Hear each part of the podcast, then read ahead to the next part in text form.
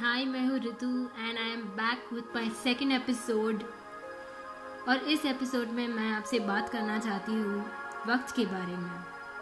इस वक्त से जिससे हम सब गुजर रहे हैं। और कैसे हम अपने पिछले वक्त से इस वक्त में आए हैं। एक कविता लिखी है मैंने। आशा करती हूँ कि आपको पसंद आएगी। इसका नाम है वक्त। वक्त से वक्त ही तो चाहते थे। ज़िंदगी से थोड़ी मोहलत ही तो चाहते थे। सफ़र से जल्दी मंजिल पाना चाहते थे। राहत से पहले हर चाहत को जो पूरा करना चाहते थे। अब जब दी है ज़िंदगी ने दो वक्त की मोहलत तो हर वक्त के साथ बिगड़ती जा रही है चाहत। मंजिल का तो पता नहीं, पर अब सफ़र तो साफ़ दिख रहा है। चाहत का तो पता नहीं, पर अब राहत तो और भी धुंधी सी टिकती है। हर इंसान है अलग, हर इंसान के अलग है हालात, हर इंसान का है अलग सफ़र, हर इंसान का है अपना ही वक्त।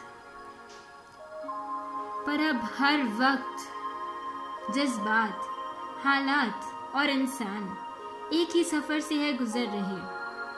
हर वक्त जैसे थम सा गया है। हर रफ्तार जैसे धीमी सी हो गई है, पर हर बिगड़ते हालात के साथ सुधरती जा रही है इंसान की सोच।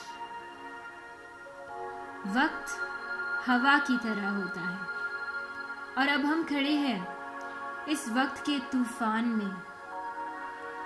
पर अब फ़र्क सिर्फ़ हवा में नहीं है, फ़र्क है हर इंसान में, क्योंकि इस बदलती हर हवा में बदला है हर इंसान। हर इंसान जो खड़ा था अकेला, अब खड़ा है हर किसी के साथ। अब ये साथ ही है जो करेगा हर तूफ़ान को खत्म। अब ये साथ ही है जो मिलाएगा हर इंसान को इंसान से। अब ये साथ ही है जो मिटाएगा हर खड़ी दीवार को। अब ये साथ ही है जो बनाएगा हर उस बिगड़ी बात को सुनने के लिए शुक्रिया।